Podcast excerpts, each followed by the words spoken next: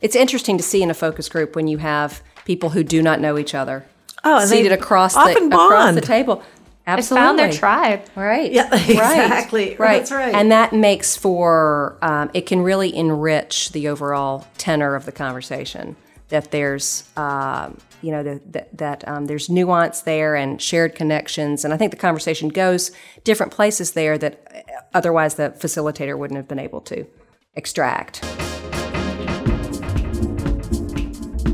I'm Julia Prince. I'm Pam Fitzgerald, and we're with the Ivy Group.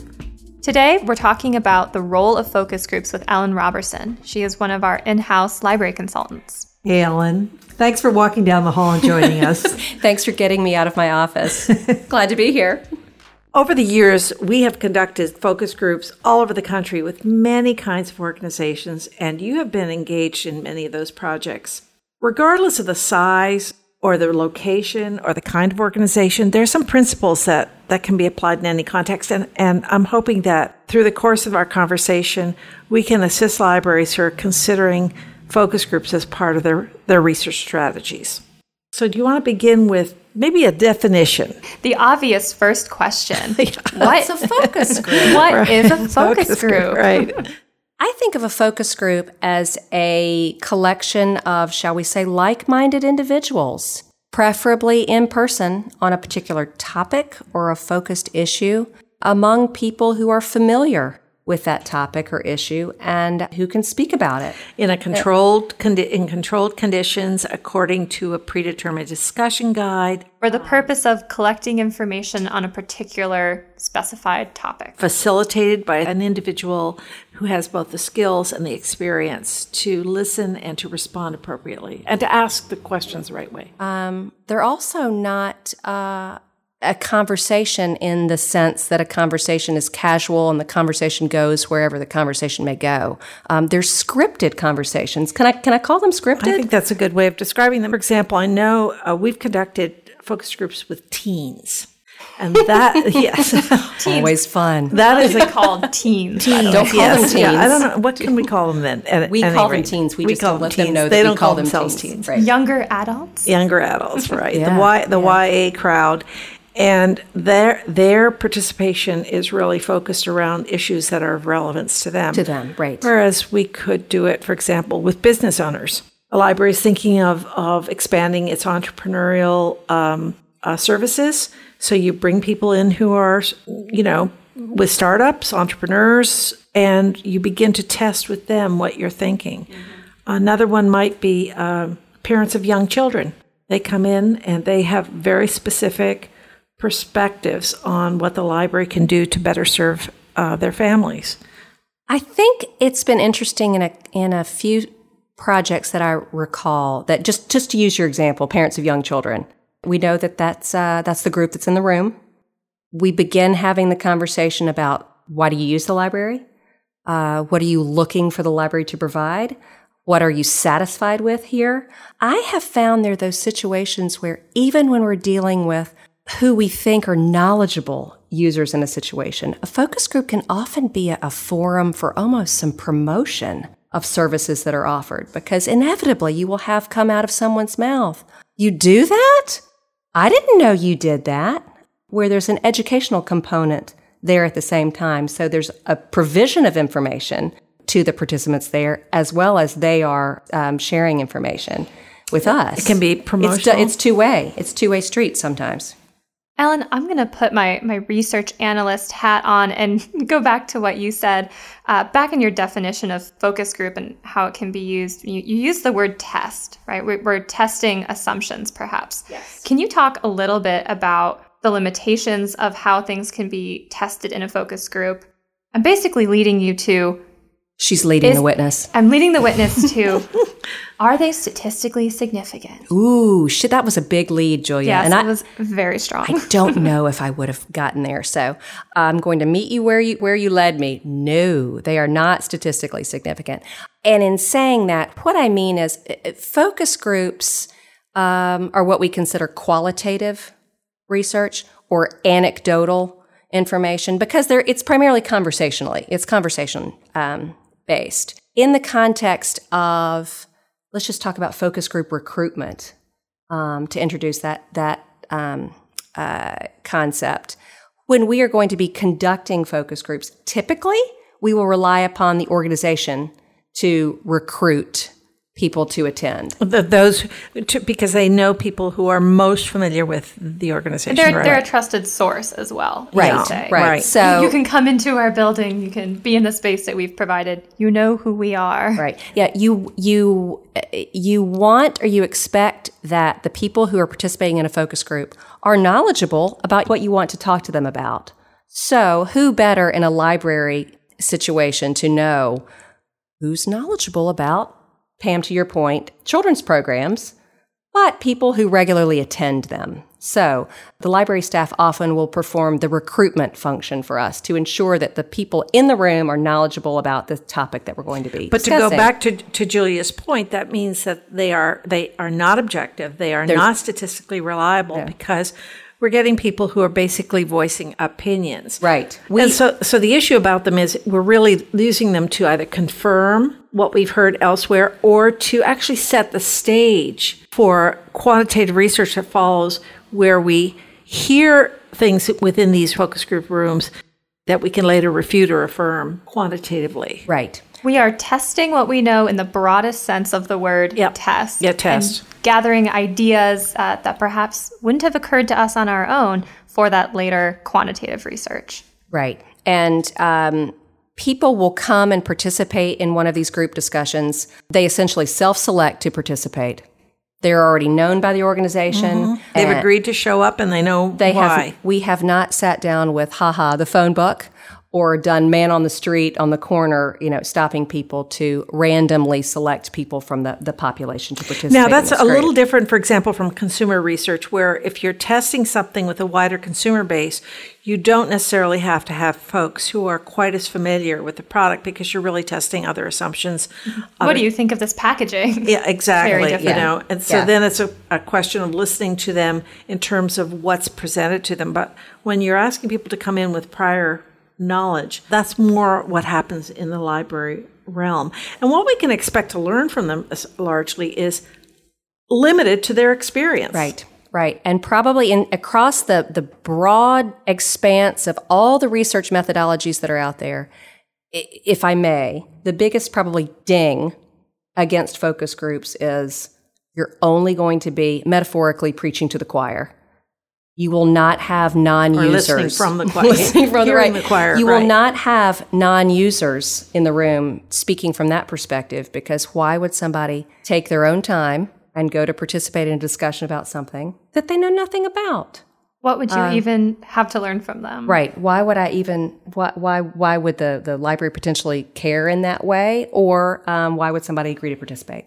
So what's really interesting is sometimes folks don't make the distinction between a focus group and let's say a town hall. They think of them in, uh, you know, sometimes I've heard them used interchangeably. They want, they want to take it to the people, but they don't know what's the best way to take, Right. to take it to the people or quite literally invite the people in. Right. And a town hall is, is quite different.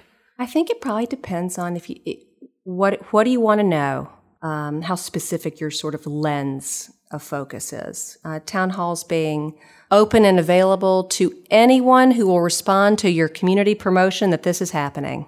It's a very inclusive opportunity to participate. It's more general. It's not screened in a way. Anybody who would like to participate in a planning project, whether you know much about the library or don't know much about the library, welcome to attend. For focus groups, haha, the word focus is in there. They are more targeted and directed to a specific highly segment. scripted, highly scripted. And scripted, right, but a segment of the usership rather than a more broad compilation. Now, it doesn't mean that a, a, a facilitator for town hall doesn't have a thought about the progression of the questions, how they should be phrased, how to engage people, how to make sure that everybody in the room has the opportunity to be heard, that kind of thing. But it is less, you have less control in a town hall.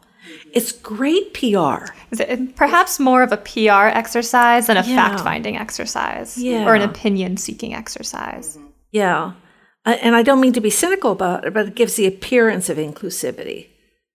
But Authentically so. uh, yes. well, You are invited to attend. Come one, come all. Right. And, you know, when you think about it, I mean, what, in terms of a focus group, once you have more than 12 people, that, 12 may even be pushing it, 12 max for, it, for a tightly scripted, controlled, yet open conversation. Um, in terms of community community input and your and the the population participating in your planning effort if you're only doing focus groups say you're doing two focus groups three focus groups well then you know at, at 10 people max how many people are you really hearing how many from? people are you tapping into your community to have a voice in it whereas from a publicity pr transparency inclusion uh, standpoint a town hall is the library is opening itself up to as you said, come one, come all. You know, it's also a matter in a town hall, you have people who are really irritated with you show up. We've all seen Parks and Rec, right? we know, we know how those we, town we halls go. That's right. That's right. And you don't have control over that. It doesn't mean that you don't want to hear negative stuff in a focus group. It's just that the audience is more controlled. It's uh, uh, less know. opportunity for flamethrower, I guess, to, to show up. Sure. Yeah. Or yeah. you know, somebody who's there to make a statement. What right, about right. the collaboration component as well? Part of the point of a focus group being to get the different participants to interact, lead each other down paths that, that maybe they wouldn't have been able to go down in a in a straight one-on-one interview. In a town hall, there's much less room for that type of collaboration. Because mm-hmm. because because there's potentially um, less connection, less mm-hmm. commonality um, across the across the board. Well, it's not just that. It's it's almost performance, right? You get a, you're at a town hall. Let's say they're even passing a mic around. All of a sudden, you know, you have people who stand up and have well prepared questions, others who are less prepared, but it's not the way people, six or eight people in a room, are eyeball to eyeball. And, and part of the mm-hmm. value is their response to each other. The discussion, especially around areas of common interest, become very, very interesting, and the nuances can be fleshed out. Town hall meeting, no. No, more broad strokes. Mm-hmm. It's interesting to see in a focus group when you have people who do not know each other oh, seated across the across the table. Absolutely, they found their tribe. Right. Yeah. Exactly. Right. That's right. And that makes for um, it can really enrich the overall tenor of the conversation. That there's um, you know the, the, that um, there's nuance there and shared connections, and I think the conversation goes different places there that otherwise the facilitator wouldn't have been able to extract you know or lead them and to. a really skilled facilitator in a focus group it makes it possible for the purpose the script to flow to manage the flow of the conversation. In a town hall what did you call them? Flamethrowers? Flamethrowers. Yeah can take everybody off base and all of a sudden you have people reacting to the last thing that was said. It's much harder to maintain and i don't mean to suggest that town hall should be tightly controlled but you want at least the questions that you want to ask. You want to be able to ask them, and you want to make sure that there is lots of opportunity for everybody to answer them. Walk in with your eyes wide open to a town hall and know what you're there for. Yeah, yeah. For what you are there. Yeah, right. And you never know. You never know what you don't know, right? When we conduct focus groups, I know that uh, we're always asked, how many should we do? Oh, it depends. it always depends. yeah, and, and, when someone asks uh, ask that, they hate when that that's the answer. But you know, it depends. Yeah. yeah. How many questions do you have? How many areas are you investigating? right. My experience has been largely um, you don't keep conducting them until you get the answers you want to hear. Instead, I think it's almost like triangulation. I've noticed that you conduct a first focus group with a specific targeted group, and you learn all sorts of new things. And then the second focus group, you might hear some other new things. The third one tends to confirm what you heard in one and two or refute what you heard here or there. It's a nice form of triangulation. I think any more than that, you tend to hear the same thing over and over again. But I can see you're looking at me a little strangely about yeah, this. I'm, I'm, i want to go back to the it depends.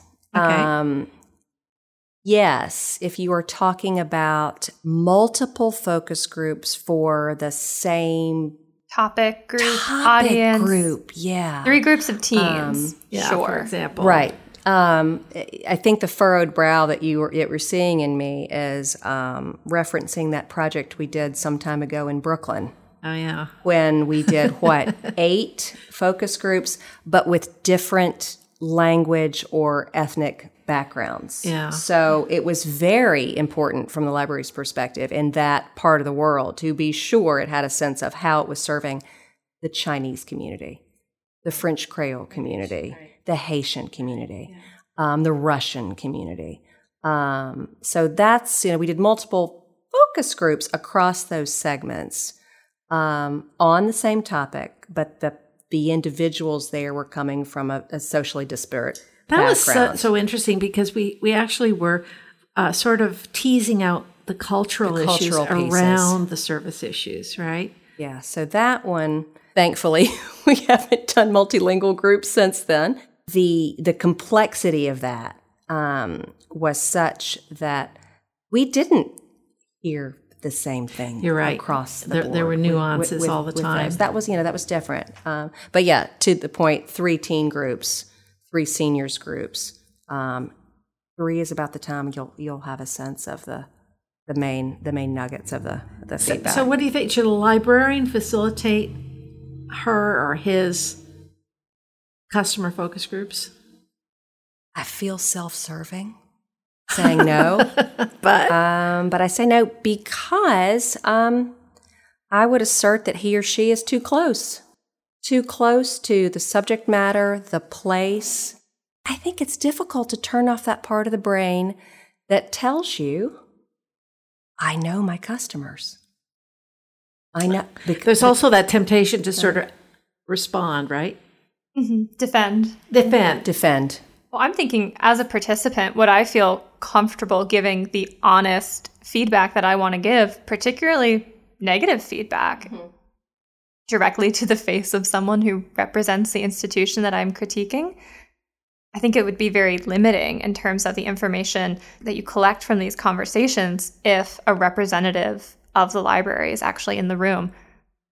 That's right. so true. That is true. You feel a lot um, safer's not quite the right word, I but you only feel feel just more free, more free. You know, telling it like it is. I only feel comfortable insulting you behind your back, Ellen. You know, I don't, I don't want to say it to your face. But you know, it's, it's interesting. This goes to who does facilitate, and we've talked about this. I know in the past where a recorder is always a nice idea, but what we're really talking about is a facilitator and then or a moderator and somebody who is an assistant moderator. That enables the one individual to be looking eyeball to eyeball to people as they talk and to respond and have a conversation, and a second individual to actually be listening and watching. Let the moderator moderate. That's a full time responsibility in the room. Yeah. Let the assistant take notes, pick up on themes, ask the follow up questions at the end, Right. etc. Right. Because the moderator is really into the flow of the conversation, whereas the assistant is really into making sure that all the boxes have been checked. Have we really covered this angle? Is there is something we haven't explored? And the moderator also has to be really skilled at answering, asking the questions the right way. You know, um, I think, uh, for example, the, the most obvious one is never ask a yes no question the assistant the uh, assistant to the moderator the second individual in the room is the person who can actually catch that and tease out where perhaps the answer didn't fully meet the needs um, of the questioner To moderate a focus group is not to read from a list of questions that have been prepared. So not just anyone can can jump in and facilitate because truly it is a facilitation and not a question and answer. I wonder uh, how often this happens. I know it's happened to us that we actually go off script because something so important and compelling has come up that we have to explore it. I'm taking issue with the word script too. I know that's what we call it. Yeah, it's, It's a, a- really discussion It's guide. a guide. It's yeah, a guide. yeah. I, I'm glad you corrected me on that. A guide gives us the freedom to pursue other paths, as you say, go off script. That's okay. It's encouraged. So we see, I mean, I think there are lots of positives to this. I think there are some negatives too. And it worries me sometimes that uh, when I think about focus groups, that I'm always thinking about the opportunities they afford. I'm not as sensitive to how it can actually shape my opinion as a researcher in a way that makes it more difficult for me to later step back and do a more objective assessment. It's so much easier for us to remember the quotable things that are said. And we, we do, to your point, have to step back and remind ourselves was that the feel of the group? Was that what we heard again and again? And we stumble across this in online surveys as well, where we dive into those open ends. And we always remember the people who talk about, oh gosh, I had to wait five months for that book I wanted. right. Just because someone complains the loudest or celebrates the loudest doesn't mean that they've they've captured uh, the will of the group. But or use, or yeah. uses the zippiest language. I mean, you know, yeah. you know, what's memorable is not often the most representative of the full tone. But it does give color and texture, and it's always fun to grab those quotes later. Use that weakness to our advantage. We know that we'll remember the quotes, eh, so right. let's take advantage. Of it. But they also them. plump up reports and give, you know, especially if if the quote is is in conversation a conversational language or it's somehow it's a pithy kind of comment that summarizes a whole lot of other comments or, or research that that we found. It's a and, minus of a focus group that can also be a positive. Abs- uh, absolutely absolutely. What are other limitations that we should keep in mind as we conduct these focus groups? Ah the individual dominates conversation one of the real challenges for a moderator, you can't foresee if you're going to have a quiet little mouse in the corner who never speaks. And it's really the, the moderator's responsibility to make sure that everybody in the room has an opportunity to participate and that and not only is it, is it that one person can be the loudest voice, but also they can sway the whole conversation. They can shut things down really quickly. Really fast, yeah, yeah. It's a negative that sometimes makes the whole exercise very difficult. And why perhaps you'd want to do three focus groups. I know we said, well, three, we start to hear the same things. Well, if number one was dominated by a flamethrower. Yeah, exactly or if if you have a room full of very quiet people. The other thing to think about eh, when you have these people in the room is we don't know what their relationships and I don't mean that they know each other outside the group. But when somebody walks in the room the way they're dressed, the way they present themselves, all those factors lead people to characterize or stereotype them. We don't know to what extent somebody might feel intimidated or somebody might feel that they have to patronize or over explain. The relationships between people within the room can often reflect larger societal prejudices and attitudes and uh, interactions. Mm-hmm. Or, I mean, it, typically at the beginning of these sessions, we introduce ourselves and we have everyone go around the room. Tell us your name, tell us what you do. You know, depending on somebody's role, what they say their professional role is or whatever, that can shut down people in the room. Oh, wow. This yeah. person, this person You're is, a rocket scientist, right. and I work, you know, right. at, the, at the assembly on the assembly line. Yeah, mm-hmm. it can be. Although that's where good recruiting and, and smart recruiting comes in into play. Even with the best recruiting, though, there's still the challenge with focus groups of actually being able to bring people together in one space. I don't want to get too deep into the operations of a focus group, but I do think it's important for us to recognize that when you have an ask of, I, I want you to, to come into the library, park there, right? How, how often do we hear about parking being an issue? Uh, and, and give us an hour of your time at this you know, physical location, that's certainly going to impact the types of people that are able to participate, especially time, time of, day, day, yep, mm-hmm. day of yep. the week. Yeah, yeah.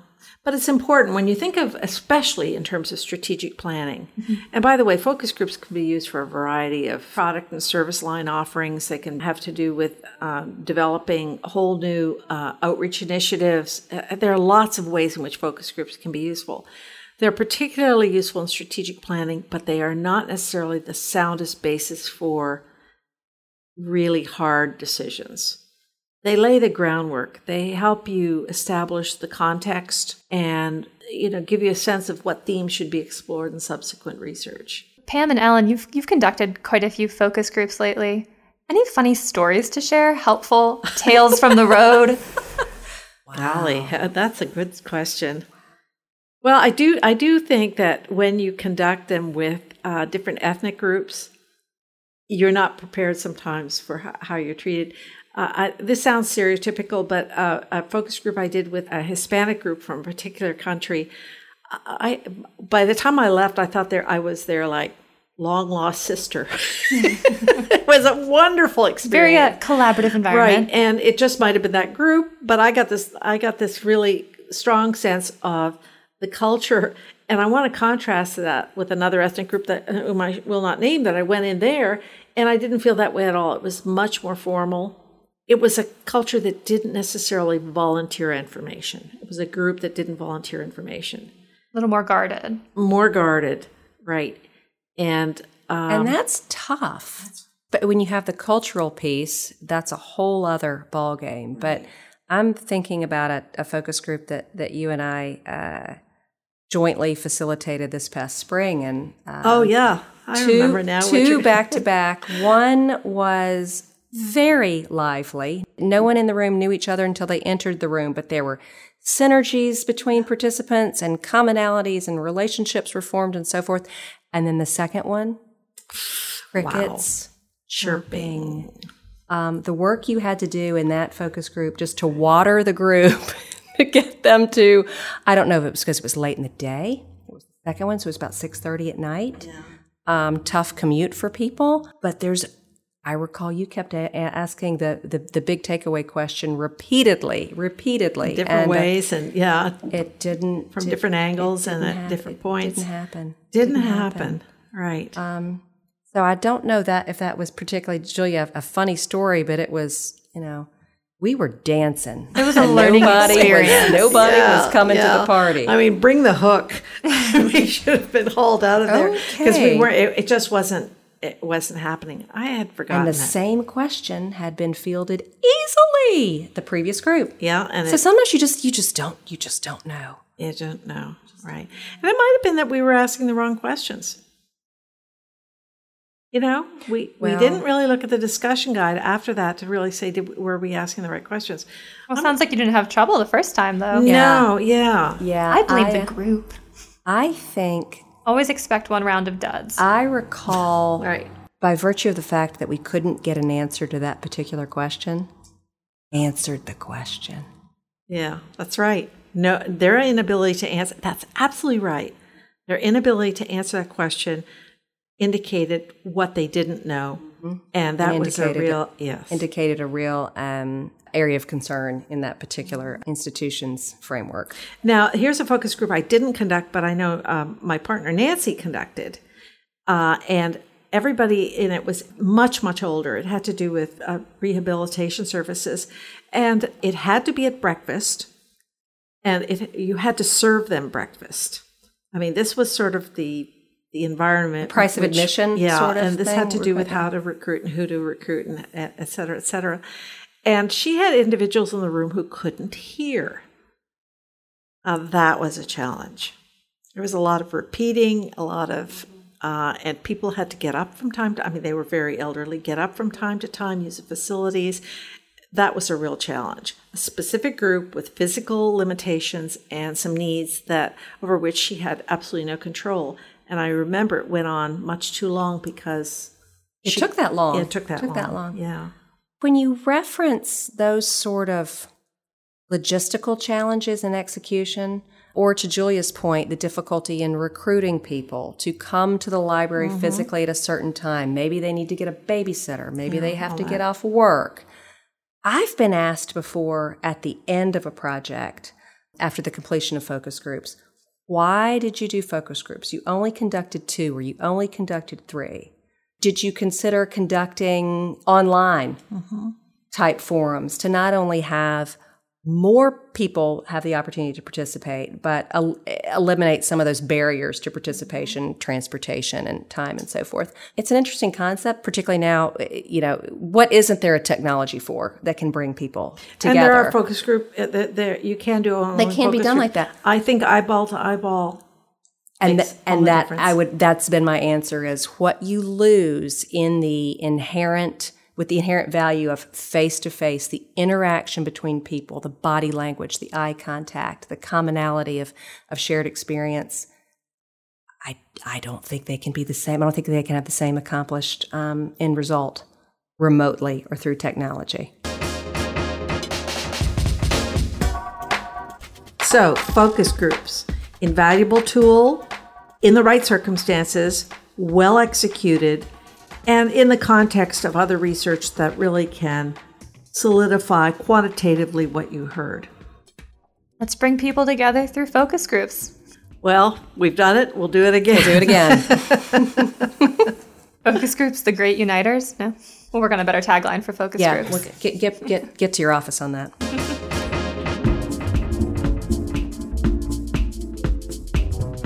Thank you for listening to another episode of Advancing America's Libraries.